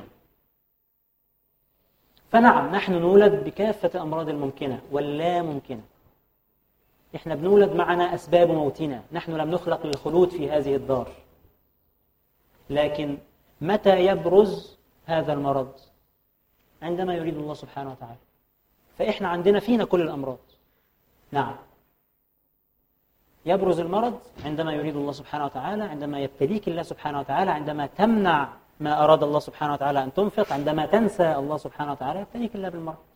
اللي هو موجود فيك أصلا. آه موجود. إيه المشكلة؟ لكنه لم يظهر وهي فقيرة. وظهر لما بقت غنية. ظهر بإذن الله ولا ما ظهرش بإذن الله؟ ظهر بإذن الله. طب لو استمرت فقيرة كان ممكن ما يظهرش ولا ما كانش ممكن؟ كان ممكن. طب كان ممكن تمرض وهي فقيرة؟ كان ممكن برضه. مش لازم عشان هي فقيرة ما تمرضش لا كان ممكن جدا.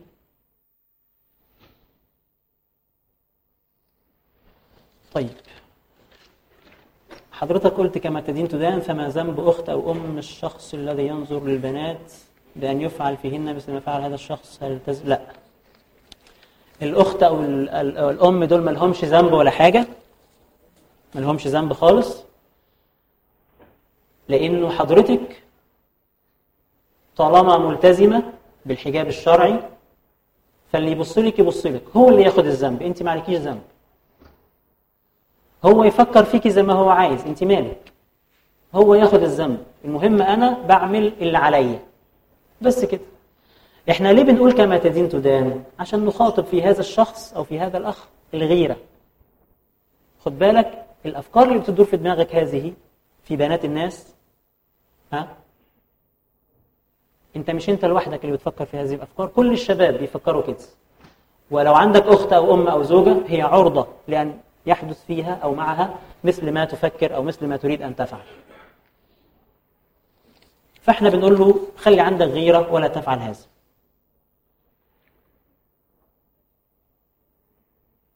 ما الفرق بين طرق الشيطان ومداخل الشيطان؟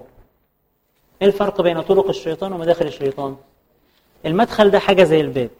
الباب ده ممكن أدخله ماشي ممكن أدخله زاحف ممكن أدخله بسيارة ممكن أدخله متنكر كده. فمداخل الشيطان دي طرق ثقوب في القلب. الشيطان كيف يدخل من هذه الثقوب؟ بالطرق المختلفة التي تحدثنا عنها في المحاضرة الأولى والثانية. كما تدين تدان. قلناها خلاص.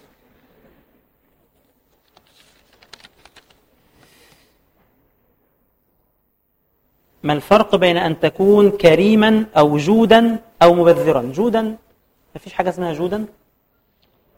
في حاجة اسمها جوادا أو مبذرا. لا هو السؤال ينبغي أن يكون إيه؟ ما الفرق بين الإسراف والتبذير؟ الجواد هو الشخص الكريم الذي ينفق. الإسراف والتبذير بيفرقوا بينهم كالآتي. الإسراف هو إنفاق المال فيما يزيد عن الحاجة في الحلال. ده الإسراف. يعني أنت حضرتك مثلا الذي يكفيك طعام وشراب قد كده. ما جبتش قد كده جبت قد كده. يبقى ده اسمه إسراف. لأنه الأكل في ذاته مش حرام ده حلال. فأنت زودت في الحلال ده إسراف. طيب التبذير هو إنفاق المال وإن قل في الحرام. اشتريت ربع ملي خمر. ده اسمه إيه؟ ربع ملي خمر؟ آه تبذير. وإن المبذرين كانوا إخوان الشياطين. فالإسراف هو إنفاق المال فيما يزيد عن الحاجة في الحلال التبذير هو إنفاق المال في في الحرام. طيب نرجع للسؤال بتاع الأخ. ما الفرق بين أن تكون جوادا أو مبذرا؟ الجواد هو الشخص الذي ينفق ماله في سبيل الله على الفقراء والمساكين والمحتاجين علشان يعمل رصيد في بنك الآخرة. طيب المبذر هذا ينفق ماله في الحرام وإن قل. أنا ملاحظ إن الناس بتجيب الأسئلة متأخر علشان أنا باخد من فوق. صح كده؟ بما إني لست متخصصة في العلوم الإسلامية وأجهل الكثير لذا فلا يحق لي أن أتكلم في الدين. ألا يتعارض هذا مع كوني مسلمة يجب أن أمر بالمعروف ونهى عن المنكر؟ نعم. الإسلام دين وعلم. الإسلام دين وعلم. الإسلام باعتباره دين فهو بتاعنا كلنا. يعني كلنا نصلي كلنا نصوم كلنا نحج إذا استطعنا. كلنا يأمر بالمعروف وينهى عن المنكر. نعم. لكنه علم. يعني كيف نصلي؟ ده علم. يقولها لي واحد متخصص. فهو دين وعلم مش دين بس. لأنه الجماعة اللي هم بيحبوا يتكلموا كتير في المسائل ديت ويقعد يقول لك إحنا الإسلام مش بتاع حد والمشايخ عايزين مش عارف يعملوا إيه ويقعدوا كده يتكلموا بهذه الطريقة. بيقولوا هذا الكلام. بيقولوا ان الدين ده بتاعنا كلنا مش بتاع حد. ما حدش ادعى إن الإسلام مش بتاع مش بتاعنا كلنا. الإسلام بتاعنا كلنا. فعلا مش بتاع حد. والإسلام كعلم مش بتاع حد برضه مش بتاع الأزهر لوحده ولا بتاع المشايخ لوحدهم بس بشرط حضرتك اتعلم بكل بساطة. عامل الدين كما تتعامل مع دكتور الأسنان أو يا سيدي الميكانيكي. مفيش حد في الدنيا يقبل منك كلاما إلا إذا كنت تعلم فيما تتكلم. تعال ادرس وتعلم زي ما العلماء تعلموا وانقضهم بعد كده زي ما أنت عايز وفقا لقوانين العلم. غير كده يبقى أنت مش عايز بقى كلام مش عايز تبقى من زمرة العقلاء. بالنسبة لحتة الأمر بالمعروف والنهي عن المنكر أنا لا يجب أن أمر بالمعروف ولا أن أنهى عن المنكر إلا إذا كنت أعلم بما آمر وعما أنهى. إذا ما كنتش أعرف يبقى مش لازم مش ينفع أقول أي كلام وخلاص. يبقى الأمر بالمعروف والنهي عن المنكر مرتبط بماذا؟ بالعلم أيضا. لأنه مثلا من ضمن شروط الأمر بالمعروف والنهي عن المنكر إنه لا إنكار في المختلف فيه. يعني المسائل العلمية المختلف فيها مش اللي الناس اختلفوا فيه. لأنه اختلاف الناس ليس دليلا على شيء لكن المسائل العلمية المختلف فيها لا إنكار فيها. لأنه دي مسألة اجتهادية ودي مسألة اجتهادية. وليس اجتهاد هذا العالم بأولى من اجتهاد هذا العالم. طب مين اللي صح؟ الاثنين صح عند الله سبحانه وتعالى لأن الله لم يكلفنا بغير الاجتهاد ولم يكلفنا بإصابة الحق في نفسه. فأنا طالما عملت اللي عليا خلاص ربنا ما يحاسبنيش. فالاثنين صح فالشافعية صح والحنفية صح والمالكية صح والحنابلة صح. وإن كانوا بيقولوا كلام مختلف ليه؟ لأن كل واحد فيهم من علمائهم بذل جهده عمل اللي عليه يعني. وطالما بذل جهده واستفرغ وسعه خلاص ربنا مش عايز منه غير كده. لا يكلف الله نفسا إلا وسعها. فالأمر بالمعروف والنهي عن المنكر مرتبط بماذا؟ مرتبط بالعلم.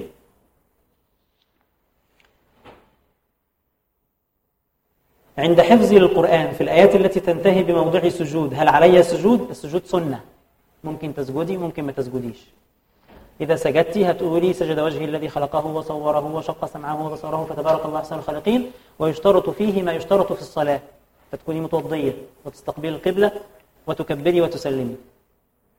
طيب ما سجدتش؟ بقول سبحان الله والحمد لله لا إله إلا الله والله أكبر. فالسجود سنة. إنا جعلنا ما على الأرض زينة لها لنبلوهم أيهم أحسن عملا. وقول سيدنا عمر اللهم لا صبر لنا على ما زينت إلا بك. طيب. وال والمرة اللي فاتت قلت إن الشيطان هو اللي بيزين فإيه الفرق؟ نعم. وهل يزين الشيطان بعيدا عن إرادة الله؟ نحن ننسب كل ما في الكون إلى الله سبحانه وتعالى لأنه لا يكون في ملك الله إلا ما أراد. يعني هل الشيطان لما بيجي يزين حاجة هل بيزينها غصب عن ربنا سبحانه وتعالى؟ أبدا. الله هو الذي ها عطاه هذه الحرية. الله هو الذي سمح له أن يفعل ذلك. لذلك نحن ننسب التزيين إلى من؟ إلى الله سبحانه وتعالى. لأنه لا عاصم من تزيين الشيطان إلا الله سبحانه وتعالى. يعني عشان أقرب لكم هذه المسألة لما أستاذ يعمل امتحان للطلاب هذا الأستاذ قبل الامتحان يعلم يقينا إن بعض الطلاب هينجح وبعضهم هيرسب مش كده ولا إيه؟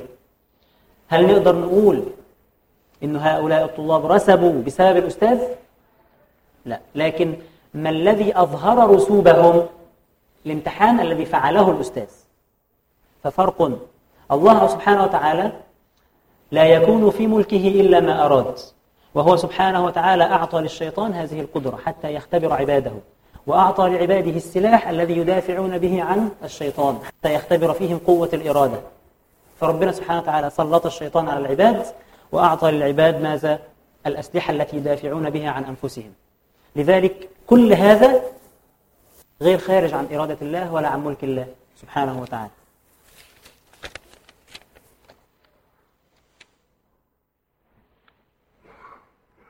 إزاي أعرف إن هذا الخاطب متدين بحق؟ لا يأخذ الدين عباءة أو يأخذه صورة وخصوصا إن أهلي ليست لديهم النظرة الدينية في شروط الخاطب. ما أسر عبد سريرة إلا أظهرها الله على صفحات وجهه أو فلتات لسانه. في حاجة اسمها فترة الخطوبة في فترة الخطوبة ديت أنتوا بتعرفوا بعض هو بيجي يزورك في البيت بتتكلموا مع بعض. في مواقف كتير بتظهر إذا كان متدين فعلا ولا مدعي. بقدر يبقى عندك آه إيه أشعة ليزر تكتشف إذا كان فعلا مدعي ولا بيمثل. إذا كنت أنت بسيطة ومش متدينة برضو قوي فأي مظهر هيخدعك. بمجرد ما يقول لك استغفر الله العظيم في وسط الكلام هتقولي آه ده فعلا ده شخص متدين بيقول استغفر الله العظيم. طب لو انت متدينة زيادة شوية ويعني بتحضري مثلا دروس علم أو كده ومواظبة على الصلوات مجرد ما تشوفيه بيصلي يقول لك طب أنا هقوم عشان أصلي وأجي لك تاني مثلا تقولي ده متدين. فانت بقدر تدينك بقدر ما تكتشفي. لذلك عايزة أحسن واحد كوني انت أحسن واحدة. وانت عايز أحسن واحدة كون أحسن واحد منك.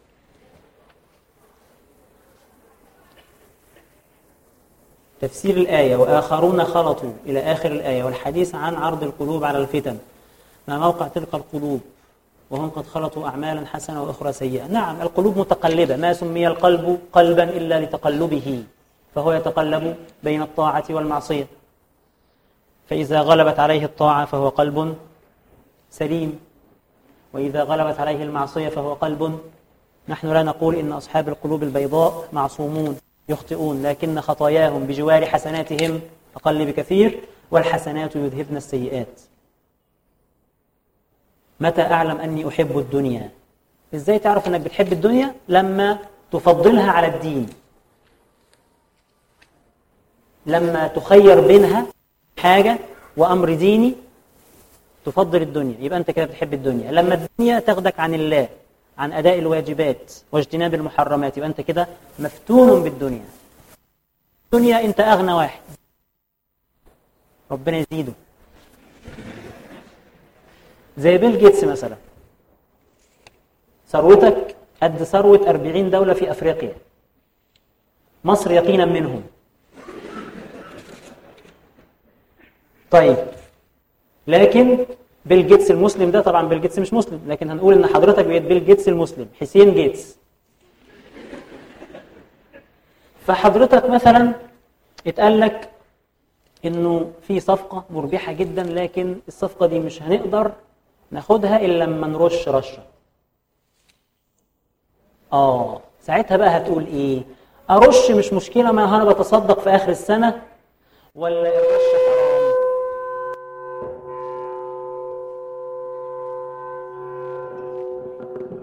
انت عملت إيه وانت قاعد؟ طيب فانت كده الان في موقف اختبار. إذا اخترت دينك يبقى انت كده ما بتحبش الدنيا. الحمد لله.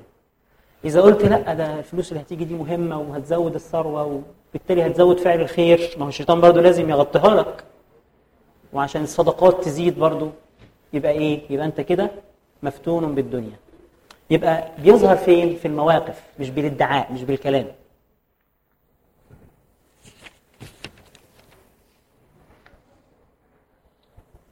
يحاط بي جبال من الذنوب والمعاصي. ما ماذا أفعل؟ استغفر الله.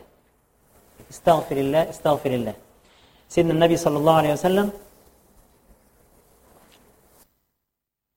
جاءه أو حكي عنه أو حكي عنده عن رجل يقيم الليل ويسرق.